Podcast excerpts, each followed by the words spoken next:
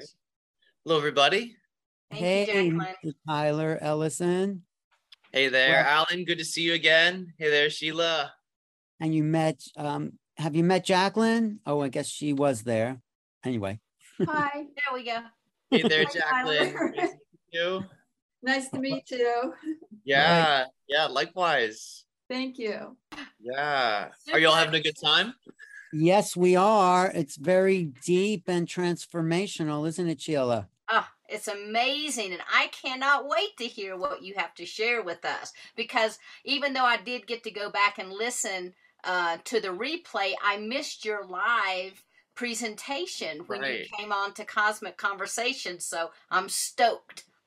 Oh, perfect. That'll be great. Yeah, I think today what we can do is a mix of channeling, but also dialoguing as myself, because I had picked a, a topic I really wanted to touch on, which is the idea of how ancient traditions like ceremonial high magic and astrotheurgy are essentially designed to assist people in making ET contact and how essentially Oh. ancient peoples are really doing the same things modern folks are doing in relationship to merging with what we call star people to elevate consciousness. So I want to talk about some of the parallels of that and um, some of the interesting things I have observed in my own experience playing around sort of with new age systems, which I think is how everybody kind of wakes up with new age things these days. And then how my perspectives have changed since utilizing some of these more ancient practices and techniques. So I think we'll have a lot of fun stuff to talk about. That sounds great. And the channeling, are you going to channel Ryoke? Yeah, yeah. Ryo- So we changed the name. We did change the name. So it's Ryo, R Y O. Yeah. Ryo. Did he change Ryo. his name or did you He change? changed. it? It was a little bit of both. It was a little bit. Of, I kind of felt it coming, and then he was like, "We're going to change the name," because he had described it as, in terms of linguistics, the K represents a very masculine type of cutting sound. Mm-hmm. So when I first started channeling him, because there were a lot of processes of purification that I was still going through, that ka cutting energy was really needed. Um, but once enough of that had taken place, that type of energy no longer was really as necessary. So we dropped the K for the O, which is all about expansion, opening, and sort of birthing new realities. And I, every time I say new realities, I uh, there's somebody with a, a cymbal and a drum or something, you know, in the back of my head.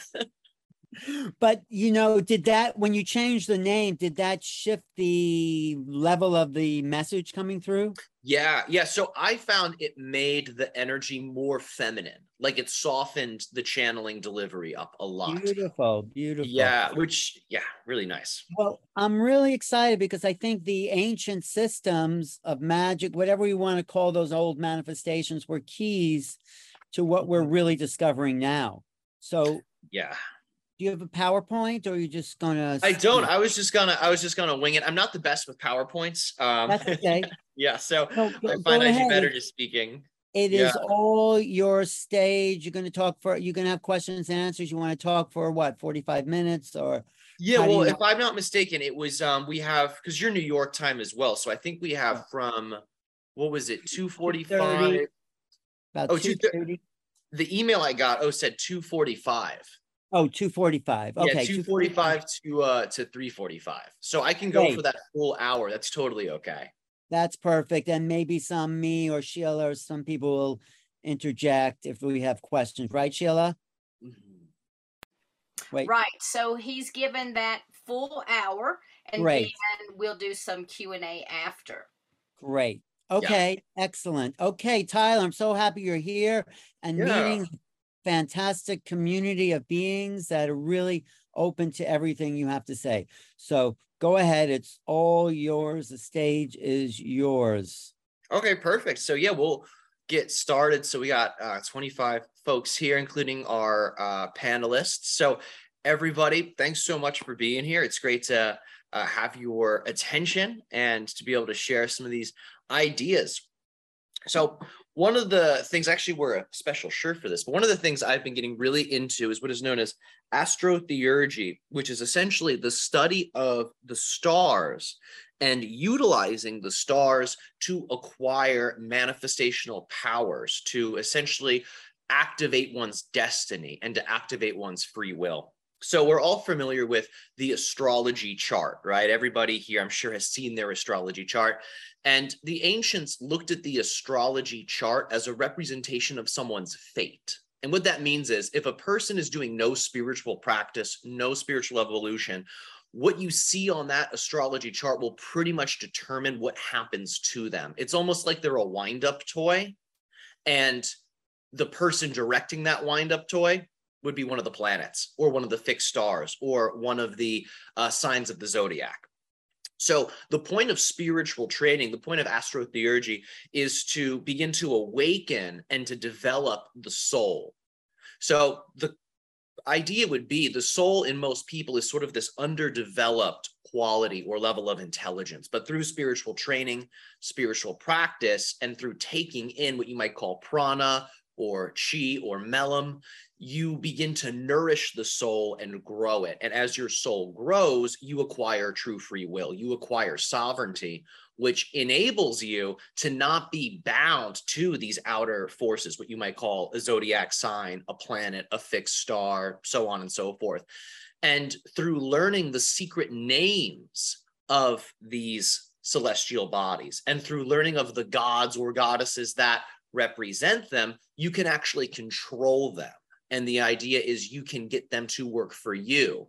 So instead of Mars, for example, making you more aggressive or making you um, perhaps uh, overly sexual or making you um, overly defensive, once you have conscious control over Mars, you can use its powers to summon, let's just say, protection if you have to go into a bad part of town, to summon, let's say, physical or mental energy or stamina if you have to perform all day, right? These different powers, these different forces of nature become tools that you can acquire and that will listen to you. So it's quite exciting. And I started getting into um, some of the systems that the Golden Dawn really brought to the table. Uh, so these are like pentagram rituals, hexagram rituals. Uh, my mentor, uh, he was really big into these things. So he used these rituals to help him in a very uh, challenging life or death situation.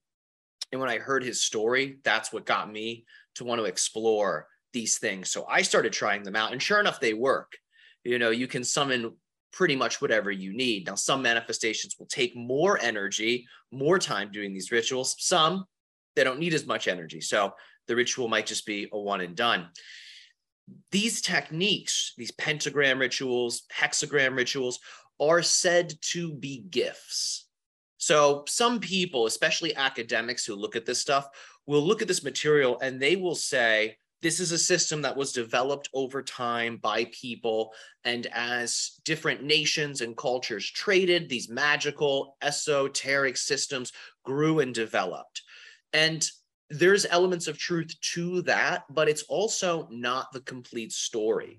These systems, these tools, this esoteric knowledge that we see across all cultures is said to have been given to humanity by beings that in Western Hermeticism are called the secret chiefs. The secret chiefs are pretty much what people in the New Age would call ETs. So the secret chiefs are seen as beings that exist on a higher dimensional level. They can appear in our realm if they need to. They can appear in our realm as a human. They can appear in our realm in whatever form they want because they are not bound to form at all. The idea is because the systems they have given us work, you can use them to create your reality. This implies that the systems that the secret chiefs use themselves are systems that are able to co create reality on a massive level. So, these extra dimensional extraterrestrial beings have been given all types of names. Um, Zecharia Sitchin pretty much said that these beings were the Anunnaki and he said that these beings were the beings that uh, created humanity essentially to make a slave gold mining race. I don't agree with that. Zecharia Sitchin's interpretation is kind of like someone reading the, the Bible and is saying, oh, yeah, there was definitely actually a talking snake. There was definitely a sea that Moses parted with magical powers. And there was definitely an ark that survived a worldwide flood right? So what Zecharia Sitchin is doing is he's reading Sumerian tablets in a literal way. So ancient people knew that their message would not survive because they spoke a totally different language.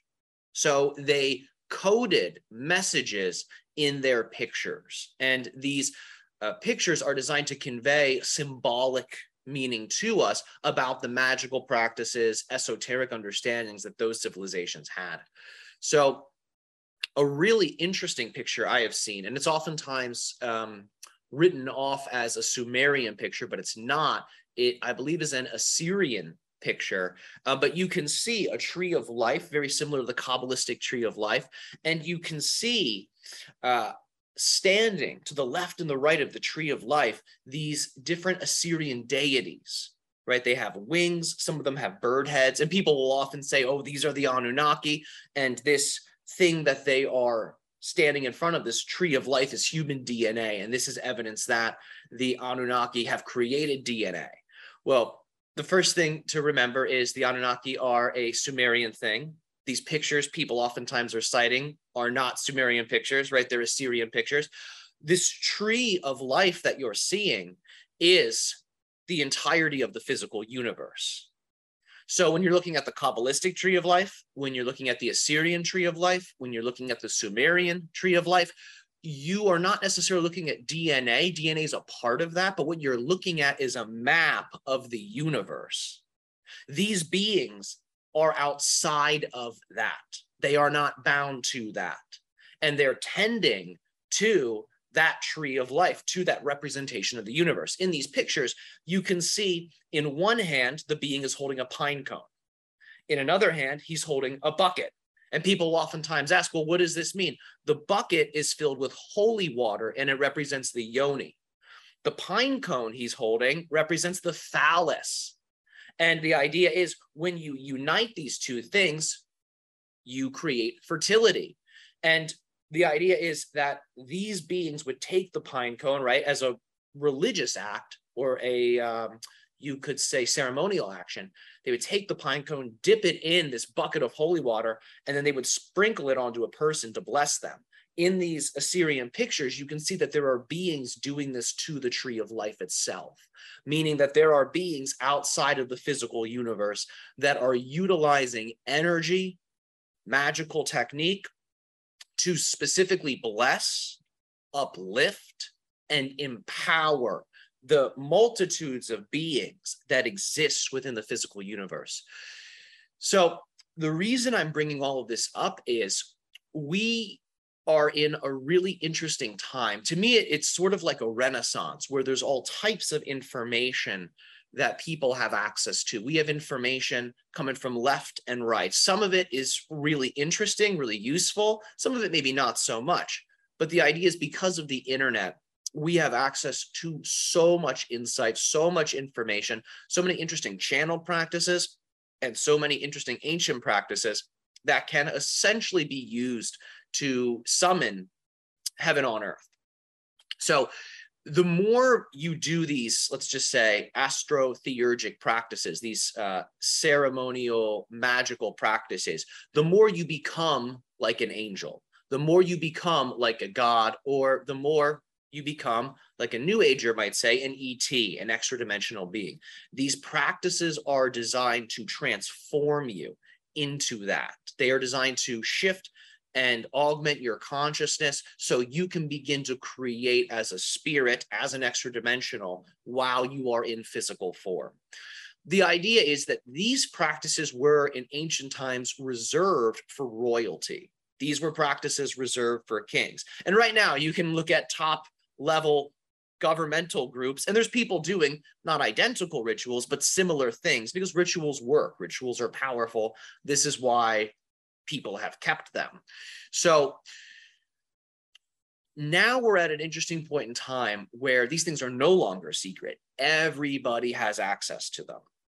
And it is my belief that if these practices can help you to create your own heaven on earth then with enough people doing these things, we could summon heaven on earth. Not only that, we could summon extraterrestrial contact. We could essentially summon free energy machines. We could summon whatever we want. I very much buy into this idea because I've seen these techniques and these beings and these energies work miracles. I've seen crazy, amazing stuff happen. So I've begun teaching many of these systems. It's one of the services that I offer. Uh, these things were given to me by my mentor, and it just keeps getting passed along, right? And they're very, very effective. Um, but I don't want to harp too much on this because I actually have another point that I want to get across. And this point might be a little bit controversial, but I feel it's a, a worthy thing to talk about because I think it helps people to clarify a little bit more about what ET contact actually is and what ET channeling actually is right? Because I see these things as being very much connected, but I also see them as being something that is different. So I had brought up Zecharia Sitchin earlier, and this is the guy, this is the first guy who was like the Anunnaki came here, changed our DNA, made us into gold mining slaves, and then left. And that's why we're always looking up to the sky for God, right? That's his idea, more or less. So Zecharia Sitchin has taken information, and I don't mean to I'm not trashing Zecharia Sitchin. You know, he, he did some interesting stuff. I'm just talking about a very commonly held point of view that people have when they look deeply at the work, right? It's not a, a deep translation. But like I had said, that point of view is the same as someone reading a, a Bible or a holy book and translating that completely literally, right? You would look at them like, oh, are you crazy? Well, that's what this guy did with these Sumerian tablets. I feel that that's what's happening in the channeling community. And what I mean by that is when someone is channeling something, I see that as a Bible. I see that as a Sumerian tablet where there is multidimensional meaning. There are layers of meaning. And many people, because they're taught only to think literally, they're not taught to think multidimensionally or symbolically. They will take everything that channeled entity says and they think it's a real, literal, objective thing. Is the same as someone reading the Bible and thinking Moses parting the seas is a real, literal, objective thing. And I think that this limits people's ability to actually extract multidimensional information from the channeling. And I also think it turns the channeling into dogma and religion. For example, you can get two really high developed channels, and I can give examples of this that many people love and respect, saying two completely different things. Right? They're saying things that technically contradict one another. Um, I see this mainly in ET channelings. Oftentimes, when ET beings are like, we're going to tell you about the Greys, or we're going to tell you about the Arcturians, or we're going to tell you about the Pleiadians. If you look at the different ET sources and their takes on these beings, they're super different, completely different, sometimes incompatibly different. And you're like, well, does that mean one's right, one's wrong? you could take that approach. That's a valid approach. That's not the approach I would take. What I would say is they are channeling symbols. They're channeling symbol sets to help you conceptualize something that's super challenging to talk about in words. Right? It's sort of like a, a two dimensional being trying to describe a three dimensional being that they can't even see directly, right? In order to even see ETs, most of us have to be in an altered state. That should tell you something, right? They're on a completely different level than we are. So whenever people are channeling information about ETs, I feel personally it's super important to not always take it literally, but to see it as a revealer. It's designed to get us to think. It's like they're giving us a living myth. And every myth, as you know, is symbolic. There are dimensions of that myth that you have to interpret. And once you've interpreted the meaning of the myth, now you know how to apply that meaning to your life and it evolves you. So, any message that a good channeled entity gives you is a message of evolution. This is a message that is designed to propel you forward. It's not designed to be a dogma. It's not designed to be an objective narrative where they're just like, this is just the way it is. There's no other interpretation.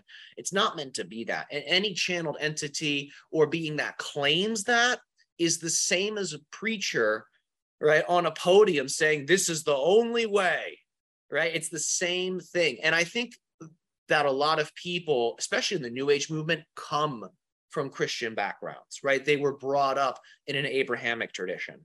Therefore, there's a certain level of conditioning that many people have that are drawn to the New Age movement, right? It's like, oh, you don't want to get on the wrong timeline, right? And then you you you go to hell essentially. You want to get on the right timeline, go to the new earth, right? That's heaven, right? It's the same thing. For some people, it's even, you know, it's not that Jesus is coming to save us, the ETs are coming to save us. Oh, they're going to come sky people are going to make it all better right it's the same thing really just a different language so i encourage everyone attending to think openly about these things rather than i would say literally about these things. I like to see channeled messages as allegorical teachings. Now this doesn't mean that there are no ets this doesn't mean that all channeled information doesn't have direct literal relevance. A lot of it does especially the stuff I channel, the being Ryo will give you literal information. For example, a lot of people ask him, um, you could say, well being related questions or wellness questions. He gives people literal information on what to do. He's not speaking in metaphors there. Right. Um, someone might be asking, well, what do I do about this challenging situation? How do I move forward in this area of my life? He will give literal information. He's not going to speak to you, you know, in a big metaphor or in a myth right? But then someone might say, well, what can you tell me about the Orion people? Right? Well, that's going to be something that will have literal dimensions to it. That's going to be something that will also have metaphorical, allegorical dimensions to it. Uh, that's going to be something that has astral dimensions to it in terms of describing it in a visual sense. And the astral realm, in that way, is the same realm as our imagination. It's the same realm as our dream world. So, as you can see, once you start to ask about things that are more abstract, right, that are more of the upper worlds or even of the lower worlds, metaphors are needed because we don't have anything around us that will literally represent what those worlds are like. So therefore, if we don't have anything literal around us that can represent those worlds, it means we don't have language for those worlds. If you don't have language for something, you need a metaphor. You need an allegory. You need symbol sets to talk about it. And I'm just bringing this up because I have seen in channeling communities, and it's so strange to me because it's supposed to be a spiritual community, divisions right? I have seen divisions over, well, this channel says this, that channel says that. Oh, your channel's actually serving the New World Order. Oh, your channel's actually like a demon. Like I, I have seen this online commonly. And I just sit there and I say to myself, I think people are missing the point. The point of this information is to help you to feel empowered so you can have clarity contextualizing your life the meaning of your life and the steps you need to take to fulfill your purpose, right? That's the point of channeling. And really, the main thing I want to drive home with this is that's how you can discern channeled information. Because some people will say, this information is really great, but you know, how do I know if it's good? How do I know if it's serving me? How do I know if it's useful? Well, the first thing I would say is test the information out apply it in your life, really wear it, dive into it, sort of give yourself to it. Do it for like a week and just see if things change. See if you get results. Test what you're given. Don't just take it at face value. Test the information out. If you find that the information is uplifting, if you find that it is useful, if you find that it's helping you to answer your own questions and it's helping you to ask even bigger questions, then you could say the information the channeled entity is giving is incredibly evolutionary. And that's how you can tell it's useful. That's how you can tell it's good. So these are some of the major things that I wanted to really express before we go deeper into these topics because there's a lot we can share and we'll also bring Ryo through and we can take some questions if you all want to talk to him, get his take on this or get his take on other things.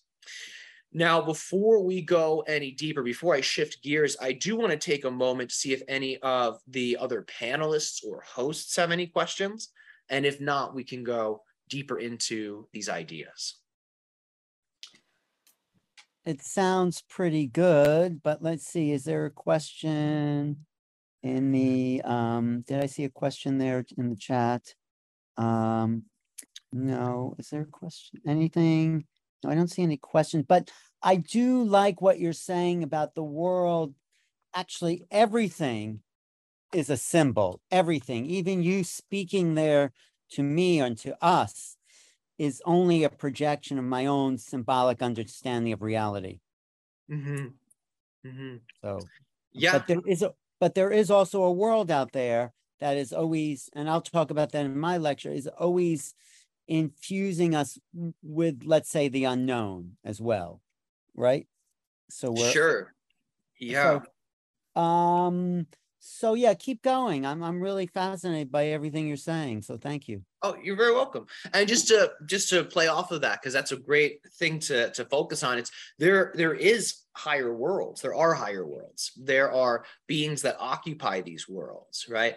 And in order to talk about them, we need the symbol sets, because otherwise, we don't really have a way of articulating the higher level experiences that are part of the world. So a symbol set, it's it's not a bad thing. A symbol set and using symbol sets uh, doesn't mean that the thing you're describing is unreal. It's just a convenient and easy way to talk about those higher dimensional realities rather than trying to use basic human terms and words to describe them right? Because we live in a world that is mostly physical, right? Without the human imagination, this world could be potentially mundane, right? It's our imagination that gives this world so much life.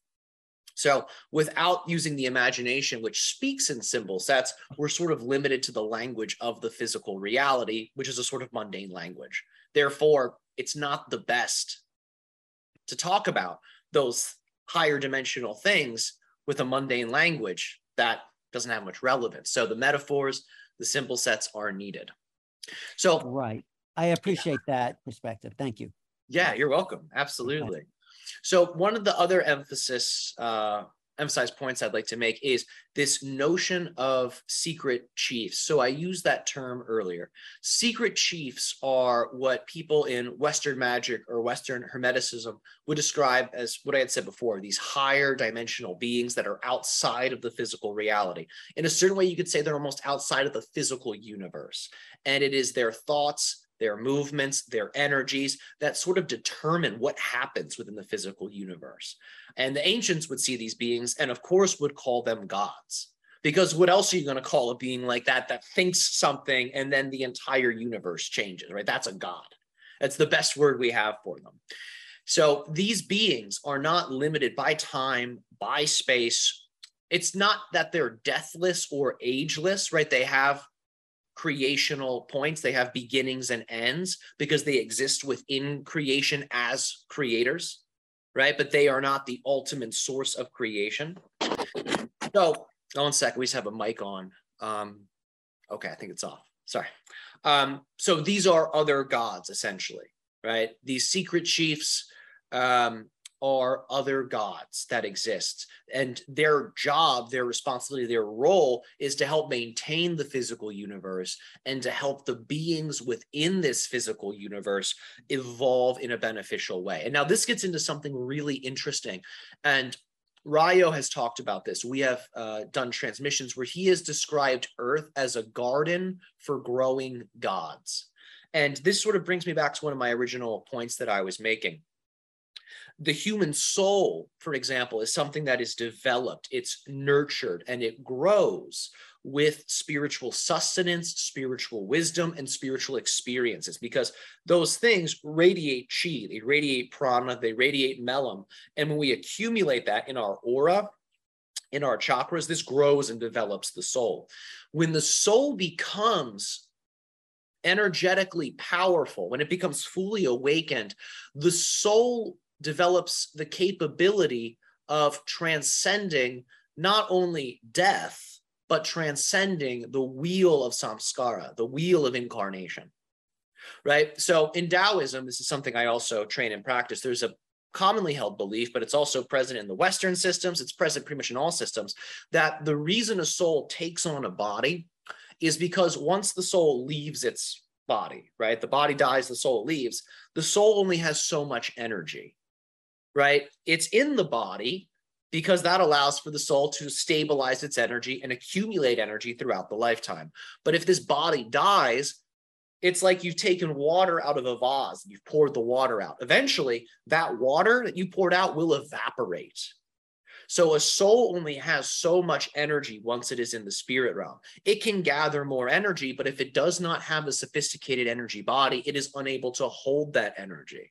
So the soul will do what it can do once it has moved into the higher dimensional planes after the physical lifetime.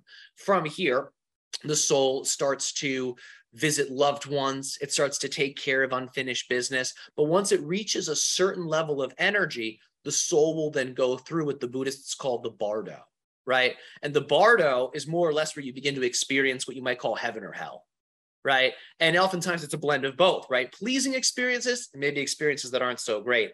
And it's not that there's some cosmic being, you know, punishing that soul. These experiences of heaven and hell, these are experiences that are reflecting the energy the soul's holding on to, right? Because the soul, like I said, it accumulates energy while it's in the body. So the human life is full of positive and negative things. So that imprints on the soul. So the soul's afterlife experience will oftentimes have a blending of these things. Now, if there's enough of the positive energy, this can seem to completely overwhelm the negative, and the experience is pretty much bliss. It's pretty much total goodness, right? If there's a whole bunch of negative energy and not so much positive, that afterlife experience might be more hellish, might not be great. And of course, there can always be a blend of both, right? And that's the case with most people, right? Every human is half angel, half demon. I mean, it's uh, one of the greatest hermetic truths. So once the soul has gone through that temporary, you could say, bardo, the soul is then in a position where it's able to sort of choose its lifetime. Now, this is something I hear in New Age traditions a lot that we have chosen our lifetimes.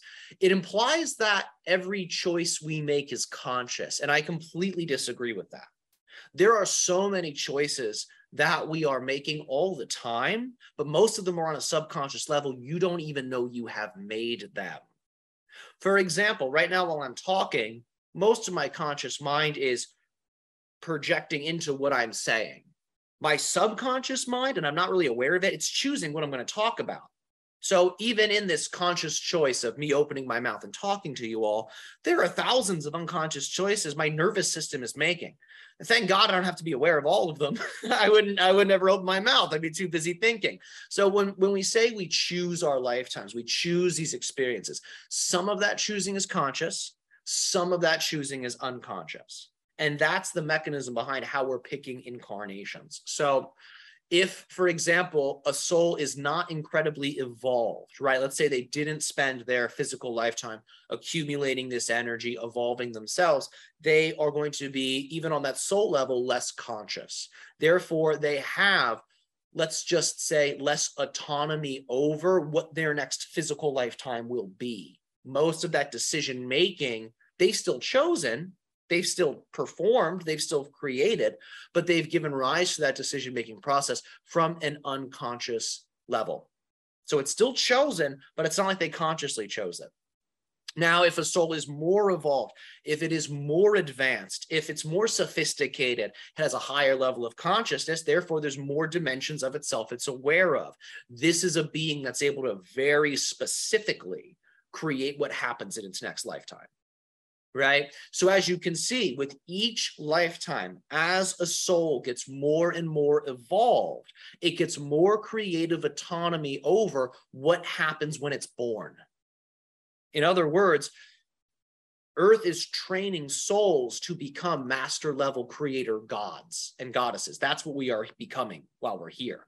Eventually, this soul becomes so sophisticated, its energy body becomes so developed, it can look at that bardo and say, I don't need to go even through that bardo. That's a choice.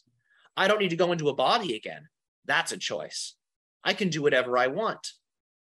And if the soul has enough energy and a strong enough energy body, that's the case. So in ceremonial magic, we talk about this as the body of light. In Taoist magic, we talk about this as the immortal spirit body. But this is essentially a spaceship for the soul and it's a replica of your physical form made of chi that the soul inhabits. So when you die, you don't have to take on another body because your soul will still have a form. It's an energetic form that it already knows, that it already understands. And it can use this form to do exactly what I just said say no thank you to Bardo states, to say no thank you to incarnation. And it can use this body to ascend into higher planes. And that enables the soul to then become a part of what you might call the spiritual hierarchy, right? So these are those beings that I mentioned, right? These are different tiers, different levels of gods, goddesses, astrological forces, zodiacal forces that in many ways have a big impact on what happens in the physical universe. A soul that has uh, evolved past the wheel of samskara is able to assume a role in one of these levels and becomes an organizer of a certain portion of the universe. And the soul's education continues, right? This is sort of like getting a job somewhere, right? Maybe it's your first job. It's definitely not going to be your last job. I don't know anyone whose first job and uh, their last job were the same thing. So for the soul, it's very similar to this. The soul begins to do workings here at whatever level it's ascended to and then it graduates. It will go to even higher levels. In terms of the Kabbalistic tree of life, and I sort of have a Sumerian version of it here on my shirt, right? Because the the Kabbalah tradition actually comes from the Sumerian tradition, right? It was inherited, it was passed down. All of the Sumerian gods became the angels. So, anyway, that's a conversation maybe for a little bit down the road. But the point is for the soul to evolve to such an extent that it transcends the tree of life altogether, right? That it becomes fully liberated from this structure. And take a look again. What's outside of this structure? These beings, right? These are depictions, Sumerian depictions of these secret chiefs, these beings that are eternally blessing this tree these are also beings that are capable of creating their own trees of life. In other words, creating their own universes. So once a soul's reached this point where it's outside of the physical universe, it has then graduated to the role of a creator God. So this soul, now a God, can create its own universe and every universal creator god right is still going through an education right is still going through this type of learning experience. And this creator god is evolving into a multiversal creator god right? So it keeps going. It is this infinite fractal. Now there is what we would describe as right the unknowable one right? The original source that all of these things have come from right? An insect comes from this, a plant comes from this, a planet comes from this, a creator God comes from this, a multiversal creator God comes from this, right? So this is the dreaming mind, right? This is the immortal one, the ultimate source that has given rise to each of these things. And this immortal source is having no experience at all on its own because it's just one thing. It has nothing to compare itself to. So this thing is incapable of experiencing anything at all because it is everything and nothing. It is past, present, and future all at the same time. If it's past, present, and future all at once, it means it doesn't experience change. So this is a changeless, eternal, unconditional source to create experience for itself. And I'm going to speak metaphorically here because I don't know what else to say. It dreams all of this. So, right now, we are still in the mind of God. We are dreaming emanations, we are dream characters. All beings within the mind of God, within the mind of Source, are dream characters. Therefore, no being is more significant than another being because we're all ephemeral. Sure, we can do different things with our bodies and our intelligence, depending on how you're born into this dream. But ultimately, a squirrel is no more significant than a human. A human is no more significant than a creator God. They're all ephemeral, they are all just transient. Some may seem immortal, but it's a relative immortality. For example, a creator God might exist for billions upon billions of years, but it will still have a beginning and an end, right? Just like a human does. So eventually, everything goes back into that mind of God. So the yogic path is a very interesting path because wow, they also teach this that you can become a god, that you can make this energy body, that you can ascend into the spiritual hierarchy. There are many schools of yoga that talk about skipping all of that. And what they talk about is ascending directly into the source, becoming the source itself. Ultimately, these multiversal creator gods, these universal creator gods, are doing the same thing. They are working towards merging fully with the dreaming mind that has given rise to them. What happens when a being merges with the dreaming mind, the ultimate source, is a very mysterious thing. Again, we don't have a lot of words to easily talk about this. The way my guide Ryo has talked about this is in the following way. He says, once you merge with the source, you become a source yourself.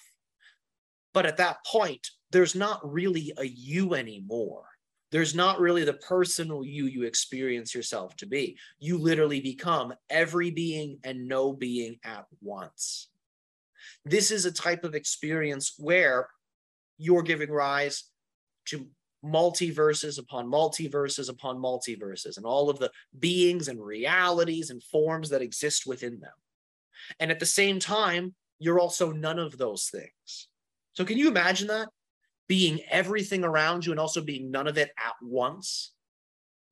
Being a changeless being that embodies every form, therefore has no form. It's like, can we, can you even really stretch your mind to fully appreciate what that is? It's incredibly high level, but this is also within the realm of possibility for every human being. Not everyone hits that in, in one lifetime. I mean, that's why people keep coming back, you know? And some people might say that's not accurate. We don't actually reincarnate, it's a new soul each time. I mean, I don't know, prove it. prove it. You know, seriously. I'm not saying this is objective truth. These are just ideas. But um, what I do want to say is this is what ETs, positive ETs, I'll say, are guiding us to do. They are guiding us to climb what has been called Jacob's ladder, right? They are guiding us to ascend the tree of life. They are guiding us to become sources ourselves. Now, in order for a being to become a source, in order for a being to even start this process, right, of ascension or immortality, right, or just spiritual evolution, just keep it simple, in order for that to even begin, that being needs to have conditions in its life that allow for it to succeed. So, for example, ETs, positive ETs, are never going to endorse, right, an oppressive regime or any type of thing that limits human freedom and human expansion, growth, and development in a positive way. So I'm saying that for discernment purposes. If you hear an ET being giving information that's designed to limit someone's positive expression of freedom and positive self expression, then really you're dealing with an entity that's attempting to limit what a person can do in terms of being themselves. Anything that's trying to do that is essentially what they might call in the Kabbalah, right? A qlipothic force. Not quite a demon. Think of like a super demon, right? or like an archon, right? In Gnosticism, right? Anything that is trying to oppress, restrict, or limit positive human sovereignty or freedom is a force that's working, you could say, in a way that is contrary to that soul evolution, to that soul growth. Any being that is promoting true self expression, flourishing, development, enlightenment, all of this. This is a being that's trying to help humanity climb up the ladder. ETs do have a duality. As I had said earlier, people have a duality, and we all know the saying, right? As above, so below, right? So below, as above, right? There are extra dimensional beings that also don't want people to evolve. This is a thing. Now, it's not as if these things can, let's just say, actually stop a person once a person has learned how to overcome that influence, right? Just as I had talked about, we look at the planets, the stars, the zodiac, and the astrology wheel as a as a sort of influence on people, right? But once you've overcome that influence, whether that be through meditation or self empowerment or ceremonial magic or whatever. Once you've overcome that force, now that force works for you. Now it will never be a force that's capable of oppressing you. So there are ETs, right? There are extra dimensionals that play that role of the challenger, right? That play that role of the obstacle, that play that role of the tempter or the temptress, right? And they, you know, constantly hypnotize people, right, into deviating off of their path. I mean, look at most of the world. Most people are selling their souls for money, right? Doing things they don't want to be doing because they are a part of a system that has been influenced by this type of negative spiritual energy. So it creates a society, it creates conditions that aren't conducive for spiritual growth, right? But if people are able to overcome those forces through whatever those means are, which is really a matter of finding yourself and overcoming your own inner shadow, your own inner demons, and then getting them to work for you, then you can create your life magically. You can travel to places that will support you. You can acquire resources and friendships and connections that will nourish you. So these um, you could say negative expressions of, of uh, extra dimensional consciousness are only valid um, as like a threat or an oppressor um, when they remain unconscious. But when these things are transformed, which occurs when a person transforms themselves, now those things cease to have any influence. So I'm just bringing up these sort of dimensions because there is a lot of channeled information. There are a lot of spiritual teachers, right? There are a lot of philosophies out there. What's important to look at ultimately, this is the main point, is what is truly pro sovereignty and what is attempting to limit human sovereignty. That's how you can tell which is going to be nourishing or at least supportive of your path of ascension, of your path of evolution, of your path of true embodiment. So, these channeled messages that we get from ETs are designed, as I have said, to push us in that direction of self mastery, of ascension, of curiosity, of soul growth and development. And these positive ETs, that's what we're calling them, right? It's just a convenient term because they're probably extra dimensional beings, right? They probably don't come from a planet, right? They're, they're, I think there's something else altogether, but that's just the best way we have of talking about them. Um, these beings are ultimately us, right? And now I'll talk about this. This might sound strange, right? And I know we've we've heard this before. You know, we are you from the future, right? This is a common uh, ET idea that's oftentimes used to describe uh, what these beings are. So it's my belief that you know everybody eventually completes this process, right? Eventually, every being ascends past the tree of life completely and becomes one of these creator gods. This is something that will happen for every soul at a certain point, right? And when that happens for every soul in this universe, linearly speaking, that's when the next one opens up, right? It's sort of this endless process, right? Souls will always come in, and there will always be souls that ascend to become creator beings that then give rise to new universes, right? It's sort of like another level of a wheel. But uh, once you have reached that level, right, where you have become a creator god or you're at least a part of the hierarchy of a universe, now you can communicate with your past selves you can visit your past lives, your past selves as an ET, as an angel, as a multidimensional. You can travel to the dawn of human civilization and change it, creating alternate realities.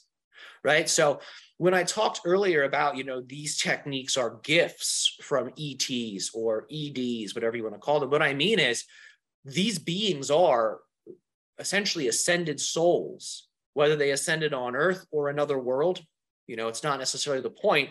The idea is these are ascended souls whom have learned how to create reality on a whole other level. And out of their um, beneficence, they have taken their methodologies, their skill sets, and they condensed them into a form that would be digestible for people. And then through being able to access different parallel realities of the past or future, they're able to travel across time, across space, and they give these things to people, thus altering the course of human destiny. thus altering their own existence. Because if you change your past, you will change how you experience your present. So, through giving these techniques and these tools to humans across time, you are ensuring that you, as a creator God, or at least as a God within the spiritual hierarchy, evolve much more quickly because you have changed your past, right? You have shifted what occurred for you, right? You've created an alternate reality that you're now aligned with. That's why they're giving this to us, because not only does it help us to evolve more quickly, but it also helps them to evolve more quickly. So these ETs, for the most part, are us, right? These are beings that either have ascended on Earth to that level or off of Earth to that level. And now they're disseminating what they have experienced from those higher worlds to more physicalized being. So this whole process of evolution happens more quickly. So I hope you have enjoyed my talk. I had a lot of fun sharing all of this. This was really nice.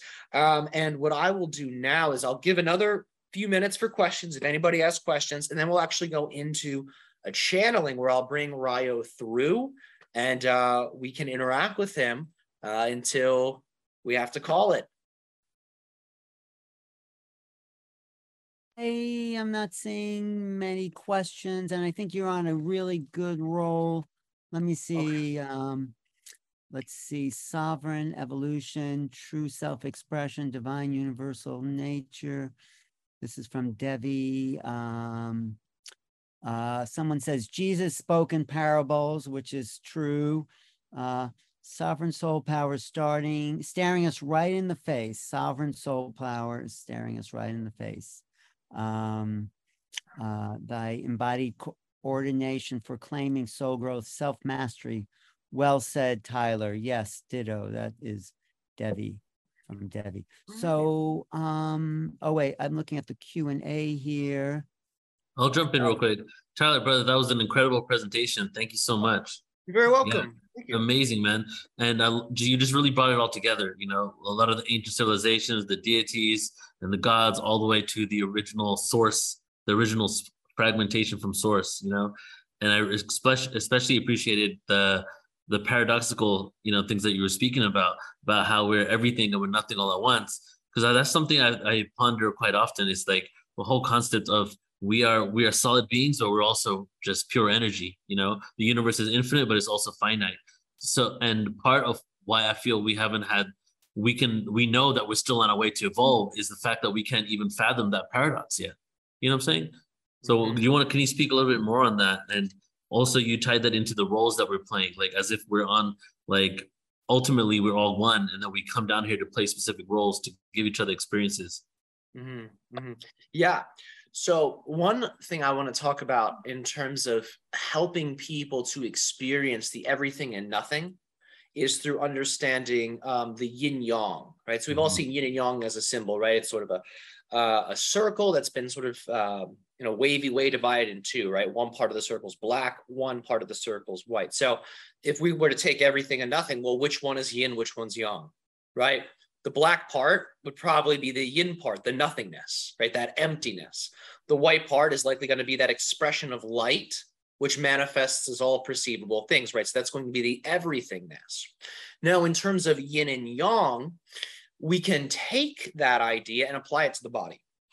For example, outside of me, this is yang right? And in Chinese medicine, uh, which I also trained in, we talk about, right, the yang side of the body, right? This is the exterior of the body, right? So outer reality, outside is yang, which corresponds with everythingness. Inside of the body corresponds with yin, and yin also corresponds with nothingness. So to begin to bridge that understanding of what is it like to experience everything and nothing at the same time, what can be really useful is to do meditations, and you can even do it right now, where you're just paying attention to the feeling of the inside of your body while you're experiencing this outer reality. In Gnosticism, they talk about this as leave every part of your body full, have every part of your body filled. What they're talking about is filling the entire inside of your system with your awareness, your consciousness, your light. Because when you do that, when you embody yin all the way, that flips and becomes yang. So when you embody this inside of you, this nothingness, this emptiness, this inner reality, all the way, when you fill it with your attention, you will automatically become the opposite. You will become the everythingness. And you can maintain that awareness through holding the perception of the interior of the body as you're exploring and experiencing your life. And the more focused you become on this, the more psychedelic I don't know what else to call it. I love that word. The more psychedelic your life gets, because you'll start to experience other people as an extension of you. And that's what's going to help you to learn your lessons more quickly. Because when you start to see everyone as you, you stop taking things as personally and you say to yourself, okay, what am I trying to teach myself through this person? Because I'm them, I've summoned them, they've summoned me, we have some arrangement. What am I trying to teach myself here? What's the thing I need to learn? That answer might not come right away. And I don't recommend thinking about it too hard. I recommend ask that question, stay present. When you have a chance, take a moment to reflect, see what comes. You'll get some answers, right? So that's a way you can accelerate your evolution by merging inner and outer. And then, as a side effect, seeing that outer as a reflection of the inner, seeing that outer person as another you. So that's a way you can technically start to um, open up the door to that experience. Okay, great. Good question. Okay. Why don't we go into channeling? Because we don't have that much time. And I definitely want people to experience Rio. Sure, that sounds good. Should we do this like a Q&A? Like I'll bring him through and then if people have questions, we can take you could, the you could bring him through, but why don't you focus a little bit uh, on the subject here, star seeds hybrids, and have him give an opening statement about that. Yeah. and- Okay, And then we'll um bring that all through, okay? perfect. It sounds great. Okay, I'll, good. uh, yeah, I'll get my tech turned off so we don't get any interruptions from uh, the techno universe.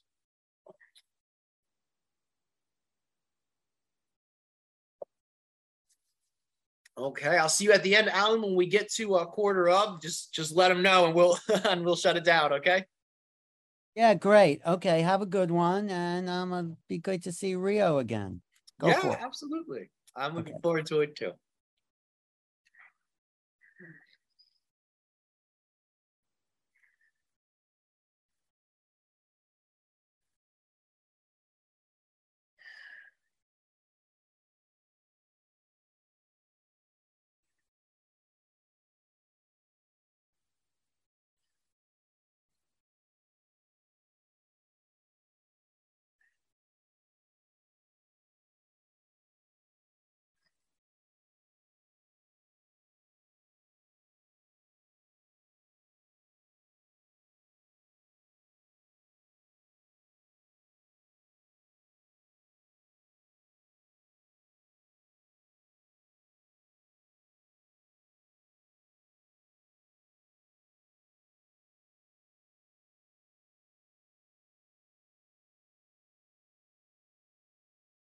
Kitties our species' highest joy and passion to be able to interact with all of you through this particular channel this day.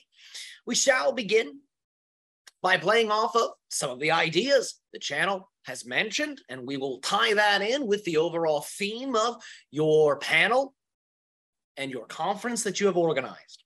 So, the thing to keep in mind is each and every single one of you are star seeds each and every single one of you are hybrids. Now, when we say you, we don't just mean those that are attending this conference. We mean every single being on your planet in some way is a hybrid. For, in the most basic way, we remind you that the genetic material that has evolved into the diverse forms of life that you have on Earth originally was extraterrestrial. The DNA landed on your planet through the idea of different impact events that happened over time. All beings in that way are of DNA. All beings, therefore, are really one being. DNA dressed up as different forms of life. Now, when DNA travels in an interplanetary manner, when the DNA lands on a new world, it takes on the qualities of that world. It becomes organically hybridized. It blends with other species. It blends with other beings that it otherwise would not have made contact with had it not traveled in an interplanetary way. So, all life on Earth is hybrid life because DNA, in that sense, did not necessarily originate on Earth. Earth has, in its own way, produced, you could say, its own genetic intelligences, but many other forms of genetic intelligence have come into contact with your planet since its inception, and this has created organic hybridization processes. Different types of minglings have taken place that were simply guided by what you might call more organic or natural currents of evolution. So, congratulations, you're all hybrids. Now, we're going to get into the idea of how you are all star seeds. So, all of you exist right now in the mind of God, in the mind of Source, simultaneously alongside of existing here in this body on this planet. Both are happening at the same time. Both are happening in a sense within the same space, within the same dimension. So we have what you might call dimension zero. We'll talk about it like this. Think of dimension zero as the mind of God. Within dimension zero, source God begins to create the idea of densification effects. These densification effects are differentiations, micro differentiations that it makes within its own energy. So it will augment different portions of its own vibratory state. It will modulate its own frequency to create the idea of densification effects. These densification effects that take place within the mind of source manifest as different beings. You call these beings angelic beings. These are linearly the first beings that Source gave rise to. These angelic beings then began with their own energy to create densification effects that then gave rise to the idea of different matrices, what you might consider to be different universes, different multiverses, different environments, different reality landscapes. These reality landscapes then began to create densification effects within their energy which began to manifest as forms that consciousness could use for incarnation. All of this is taking place within the mind of source. All of this is taking place within dimension zero. Each densification effect that is produced gives rise to the idea of the additional dimensions that exist. But each dimension exists within the mind of source. So you have never left. as your soul descends through these different dimensions, it has different qualities of experience. So we'll talk about it like this in terms of your physical universe.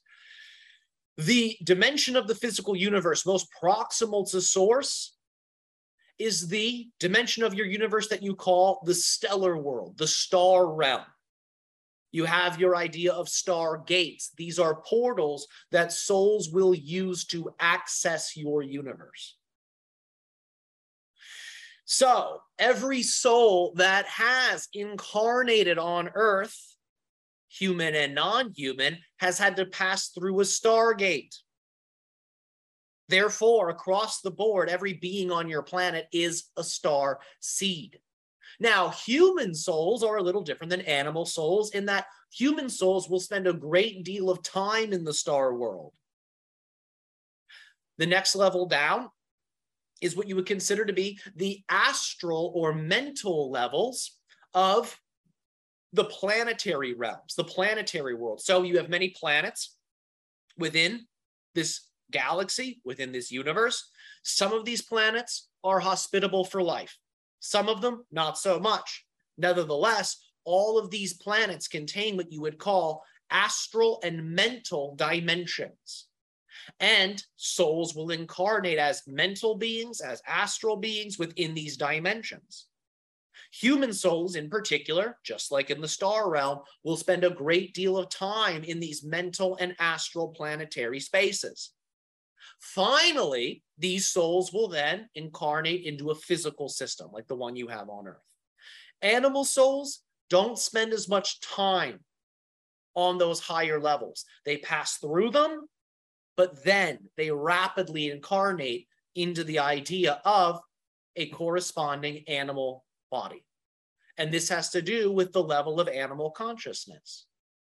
It's not as aware as human consciousness. Therefore, it's not able to access all of the possibilities that exist on that star level or that exist on that planetary level.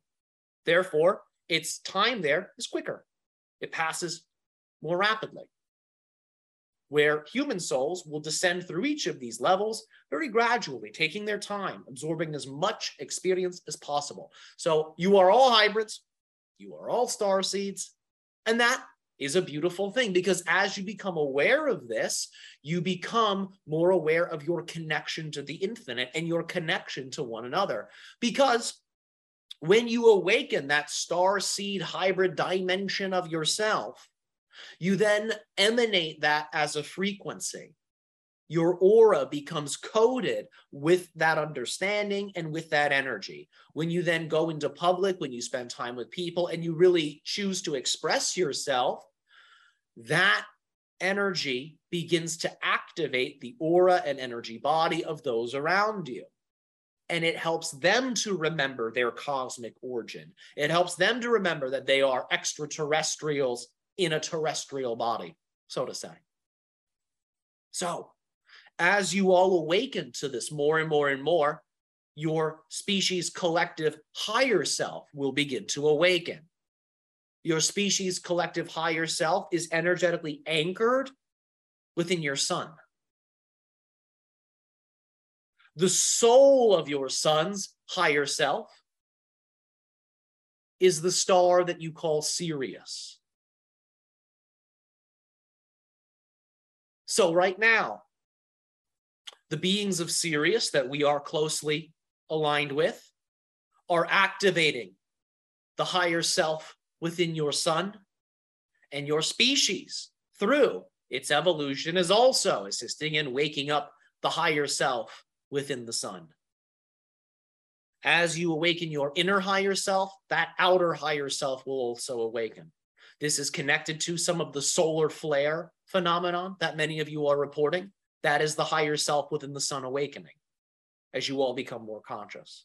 As that higher self awakens, you will begin to summon extraterrestrial beings, extra dimensional beings in a more physicalized way to your world as a side effect of that energy being present within the hearts and minds of each of you. Like attracts like, and the inside is the outside, the outside is the inside. So as you make that shift within, you will start to see changes without. So, in that sense, you are all the ones whom are in control of the rate at which open contact with extra dimensionals and extraterrestrials occurs.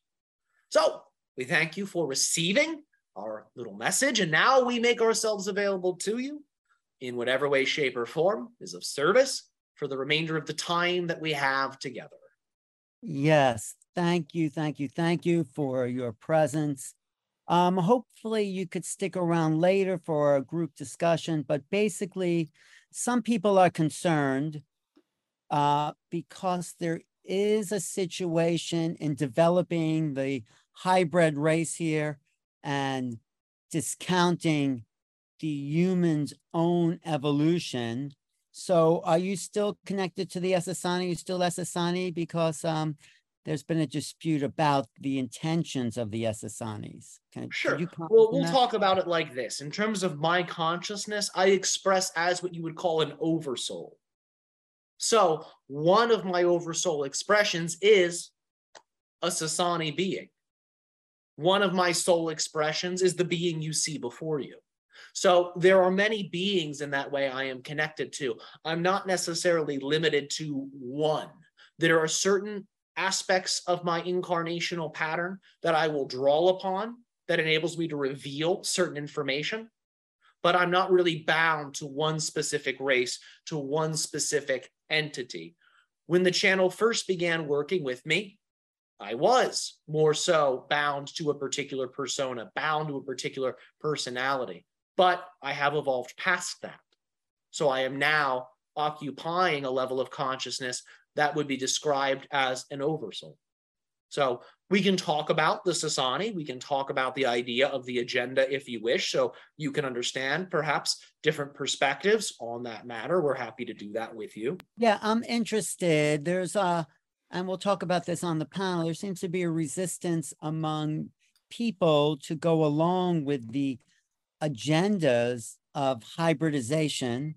Uh, of Well, what are those agendas exactly? What are the agendas of hybridization? The ones that I've understood is that there people coming, that there's Essassani or people like that coming, abducting people, if you want to use a word, taking their genetics without their will or or uh, conscious will and creating a hybrid race that is supposedly going to replace or upgrade the human um, existence here. Now, All some right, people so feel, We'll talk go about this in a few ways. Sure. So the Sasani do not have a hybridization program. That's the first thing to keep in mind. They are the result of hybridization programs, but they are not in any way beholden to any type of hybridization agenda. That's not their role. They're the result of an agenda, but they are in no ways enforcing any hybridization agenda or even necessarily promoting a hybridization agenda. Now, we'll talk about that in a more nuanced manner. The grays are the ones whom are in possession of different hybridization agendas. It's important to keep in mind that the grays are made up of different factions because the gray civilization went through what we would describe as a slow decline. Slowly, their ecosystems and their society began to collapse. It wasn't all at once, it was gradual. Certain members of the gray civilization saw what was happening and left and began hybridization programs because they realized their world would be destroyed. There were other grays that were sort of in denial of this process and stuck around to the very end. And then, with their backs against a wall, they began their own hybridization program.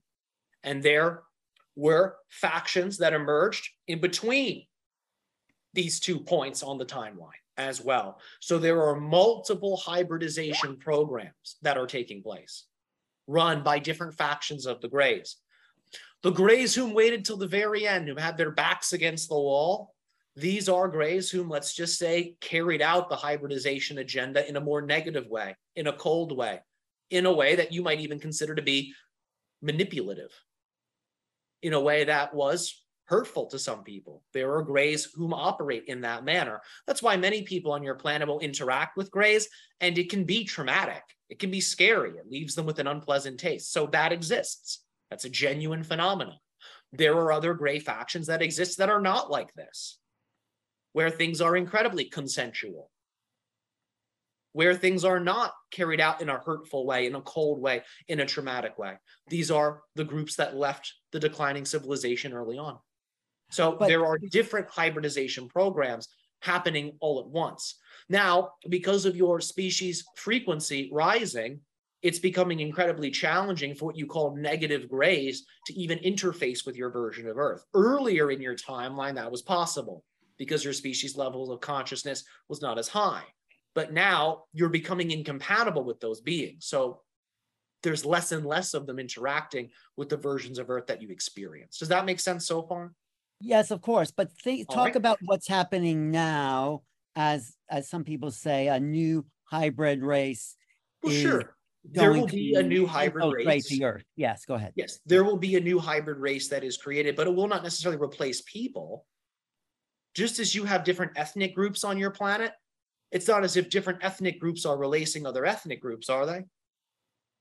Um, not all the time, yes. No, Yes. So it will be like this. You're going to have hybrid species that will live amongst you if you choose to have open contact, of course, because it's always a choice. We're not pushing that on you. Should you choose open contact, hybrids will begin to live amongst you. Some of them will be very physicalized, capable of reproducing with your species. Sometimes there's chemistry between beings, beings fall in love, and hybrid species can be born like that. Will that be every person on your planet? No. Will that be some? Sure. Yes.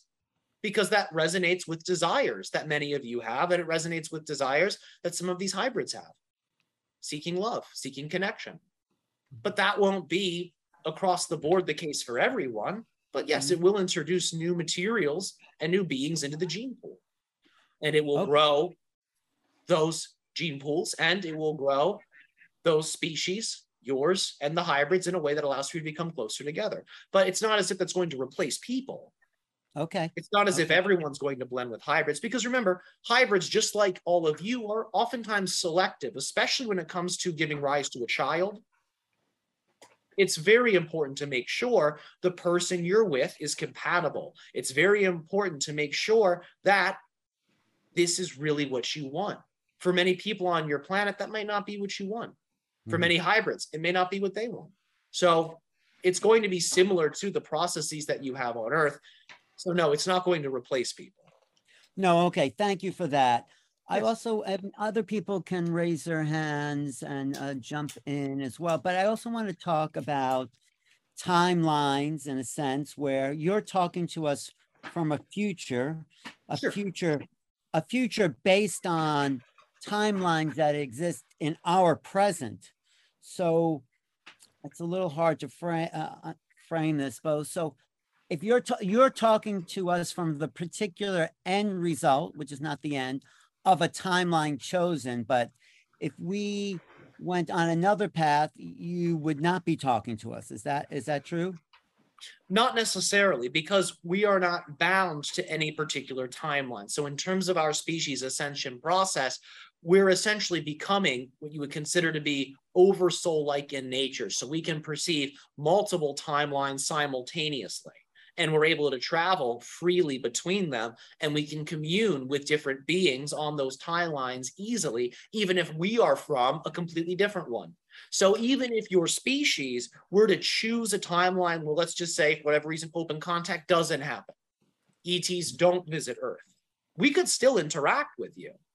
It would have no impact on our existence in any way because we are not necessarily from your timeline. We're from an alternate timeline. So, what happens on yours is not necessarily limited to yours, but it's not so ultimate that it would in any way erase or guarantee our existence. That is something that exists independently. Now- Does that make sense? Uh, yeah, it does make sense. Thanks for asking. Uh, so is there an ultimate, there, there's something in human potential movement called your highest potential. And there might be, I would think, a highest potential for human beings to evolve to their greatest possible awakening through a particular timeline choice. Uh, or is there not that hierarchy of timelines as you see it? Well, the idea is that each choice contains within a different possibility. So if you continuously maximize the highest potential of each choice that you make, you will find that you're on the highest timeline possible for yourself. But for many of you, because you are playing with polarity, you're not always able to consistently access the highest level of every choice that you make. Hmm. Sometimes you may make a choice and perhaps you get depressed about it. Sometimes you make a choice and you go into regret. Oh, why did I make that choice? So on and so forth. But sometimes you're able to really ride that wave and you're able to maximize the idea of each and every single choice that you make. So, in general, people on your world will choose things that on a certain level they know have the potential to serve them. Mm, That choice inherently is a neutral thing mhm. no Mhm. matter if it looks positive or negative. It's neutral. You're just Right. gravitating towards what you're attracted to in the moment. You might Mm. be attracted for negative reasons, you might be attracted for positive reasons, but really you're just following an attraction. Once you have made that choice, once you have committed to experiencing that particular reality, now you are in control as to whether or not that choice is going to have a positive or negative impact. Mhm. So sometimes you will gravitate to certain things and you utilize those things you gravitate towards in a positive way, in an uplifting way. And this gives rise to more what you might call positive time. If Mhm. you're exploring things, but you're not really validating them, you're sort of condemning them, you're using them in a negative way, and you're doing that repeatedly, you might call that a negative timeline. So there's not really a hierarchy here.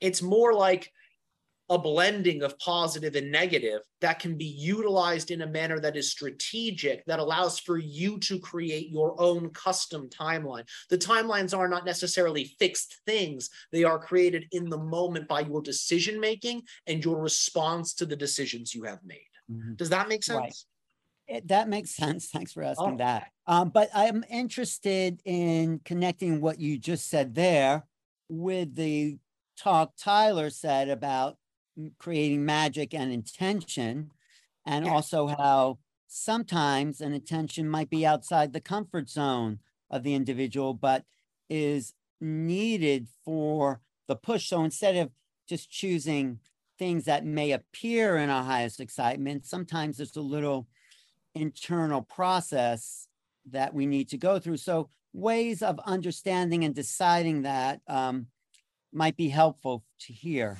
if you know what I mean. Sure. Well, we would describe it like this it's really about discernment in relationship to the choices that you make. For example, when we say follow your highest excitement, many people misinterpret this and they say, oh, follow pleasure. That's not what we're saying. Pleasure is a side effect of your excitement, yes. But really, pleasure is something that is dependent upon what's happening in the physical reality. Pleasure is a type of physical sensation that you're having.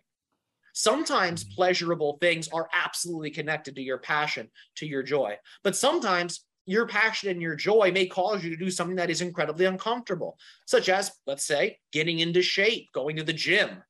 That might not feel pleasurable when you first start. That might feel hellish. Yet, that may be the thing that's actually most exciting for you because of what it leads to down the road. For example, it may be more exciting for someone to have an aesthetically pleasing and healthy body. If that's more exciting for that person than having, let's just say, a body that is unhealthy, then doing the things that engender that healthy, aesthetically pleasing body would be that person's highest joy. Might not be their highest joy at every moment, but that will be the thing that really nourishes them. Now, those micro choices that give rise to that might be very uncomfortable, might be very challenging. They don't have to pry themselves off of a couch, but still, those are the choices, the micro choices that are in alignment with that theme of highest passion, that theme of preferred expression. Great. No, I get that, and I've heard that. Uh, so, um, so just to wrap up, I'm interested in Sure. what you see from your perspective is coming to the earth. If we, because I do believe there is a higher timeline. This is just my belief, and a timeline that perpetuates the same old, same old. But I think there is a potential here for humans to be a different, greater species and how to choose that and what will come of that from the cosmic perspective of a galactic community as you see it. Yes. The thing to shift is human thinking, ultimately. It's how you are looking at things, because for many of you, the same old narratives, the same old biases, the same old cyclical processes will oftentimes play out within your minds again and again and again, but you do not have the awareness to recognize the nature of that unconscious cycle. So many of you remain in cycles ignorant to that fact, and you will stay in cycles, even though the props of those cycles may change form, may look different you're none the wiser. And this is what keeps people in the same old loop, doing the same old thing. But if a person is choosing to evolve themselves in whatever way, shape, or form that looks for each of you, you will raise your consciousness, you will raise your frequency, you will expand your awareness field. So you'll be able to see those unconscious patterns and you can choose to step outside of them.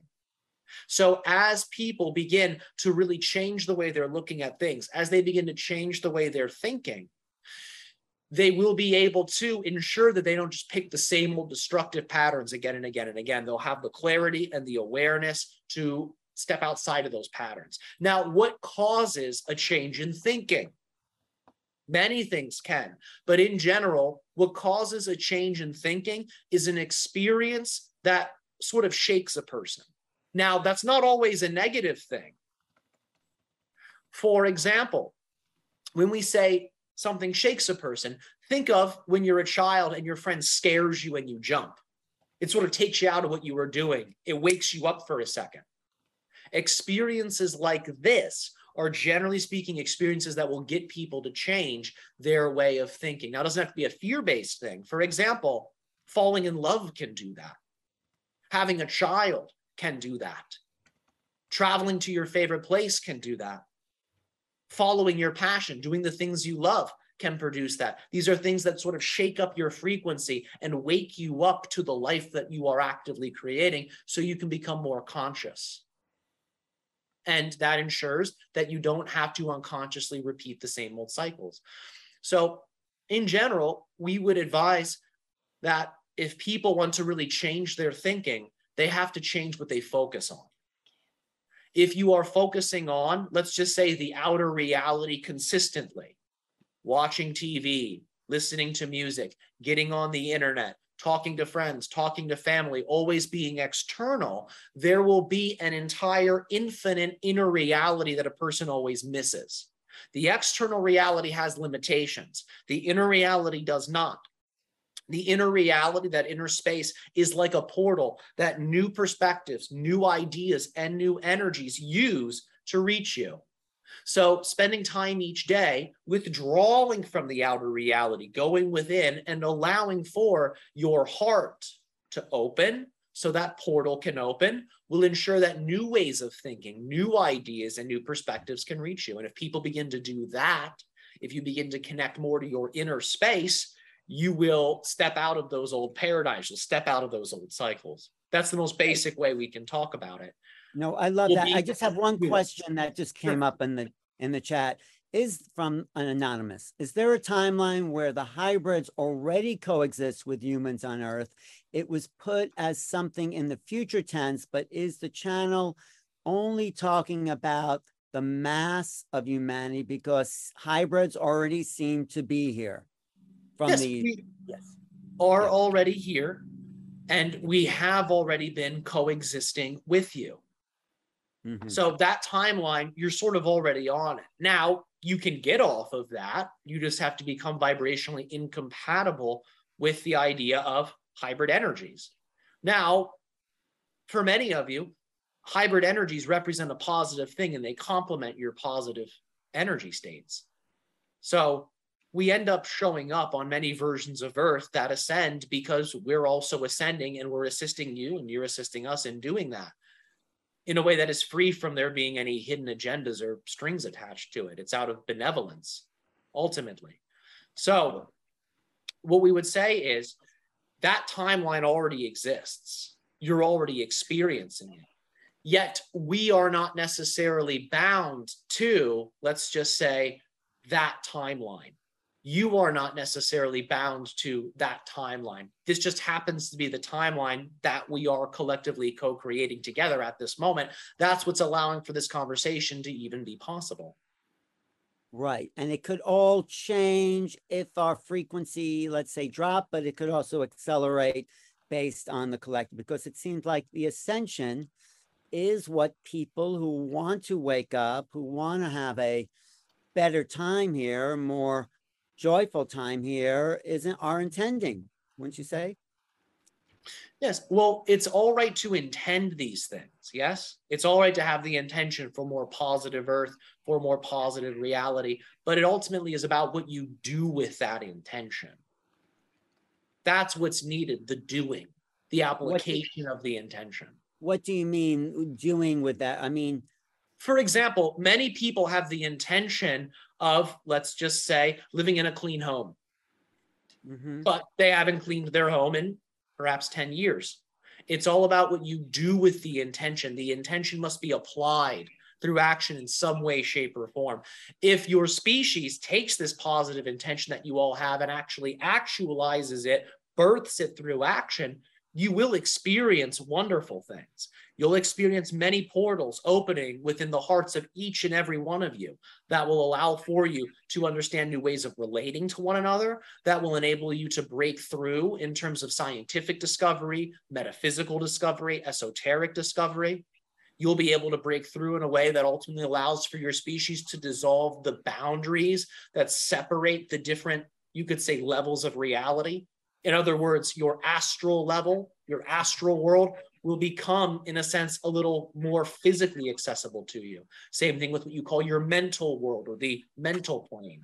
Same thing with the spirit world or the spirit plane. As you ascend in that way, there's less of a veil separating these dimensions. So, So, yes. so what are the actions we need to take to clean up our room besides picking up the clothes and doing the Sure. dishes?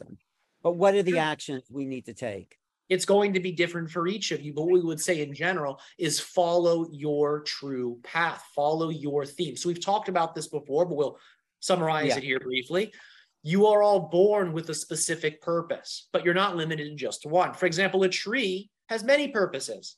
It produces oxygen, it acts as a home, it fertilizes soils.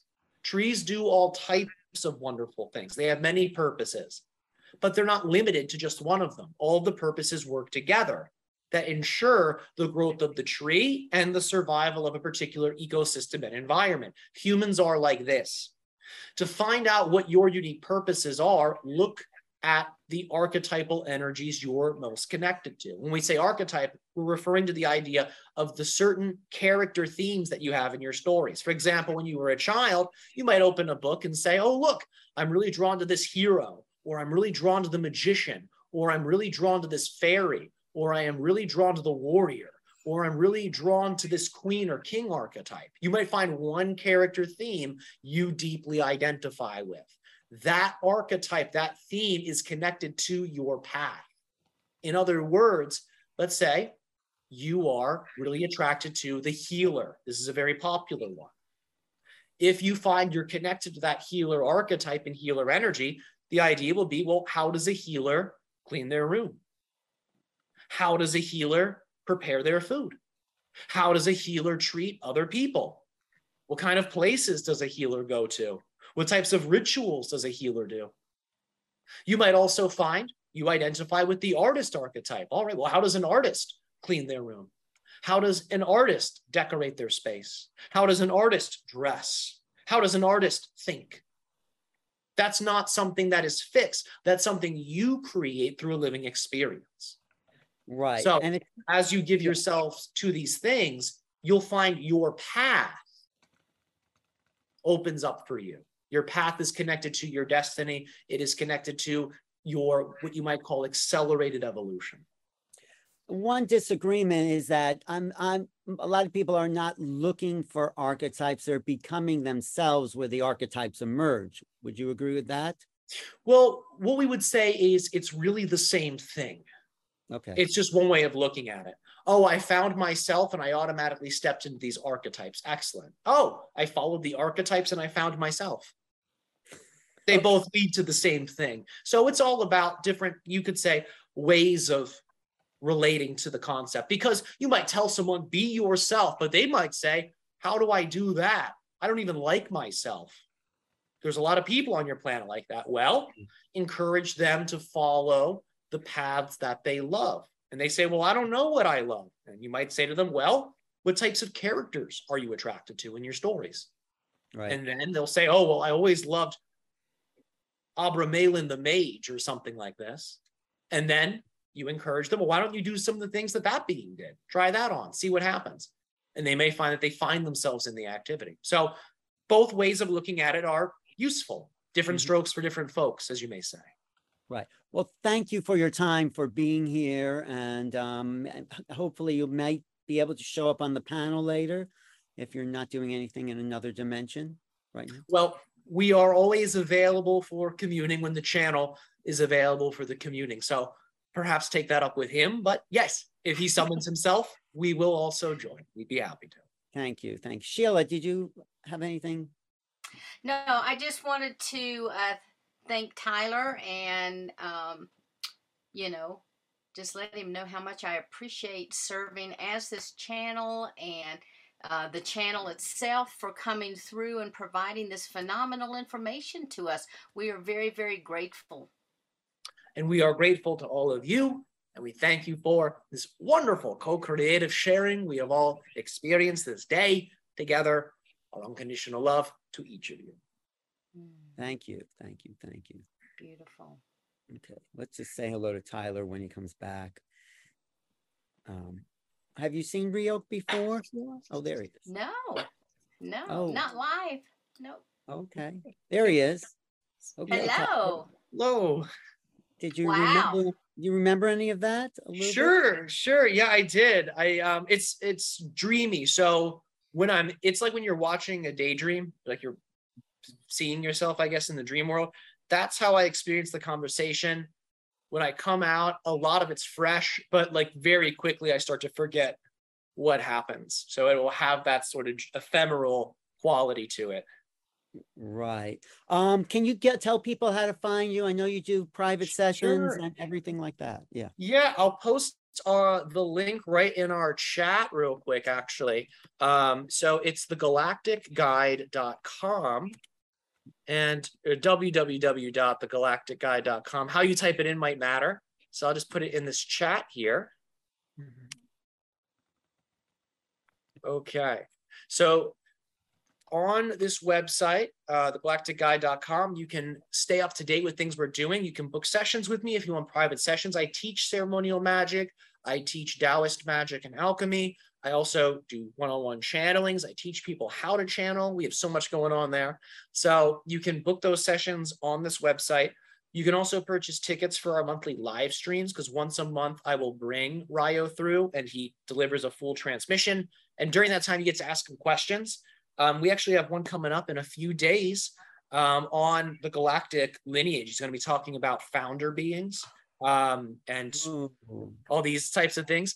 And um, yeah, you can find me on YouTube, Health Thyself. And I'm also on Patreon where we uh, teach magic and uh, give private Ryo sessions, just like you saw today for people. So lots of places to find me. Can you come back for the panel at um that would be It's a- nine PM Eastern? Yeah, I should be able to make it. I had such a fun time being here. I would love to return for another uh, get together and exploration of these ideas. That'd be fine. Okay, So, uh, great, great, yes, great. we'll be there. Yeah. I appreciate, you know, you and the connection. I'm glad you're evolving like everyone else. And um Yeah, thank you. Thank you. Me too. Great to great to be here, Alan. Always a pleasure to see you. I was I was really looking forward to this and uh, Thank it's really good time. and my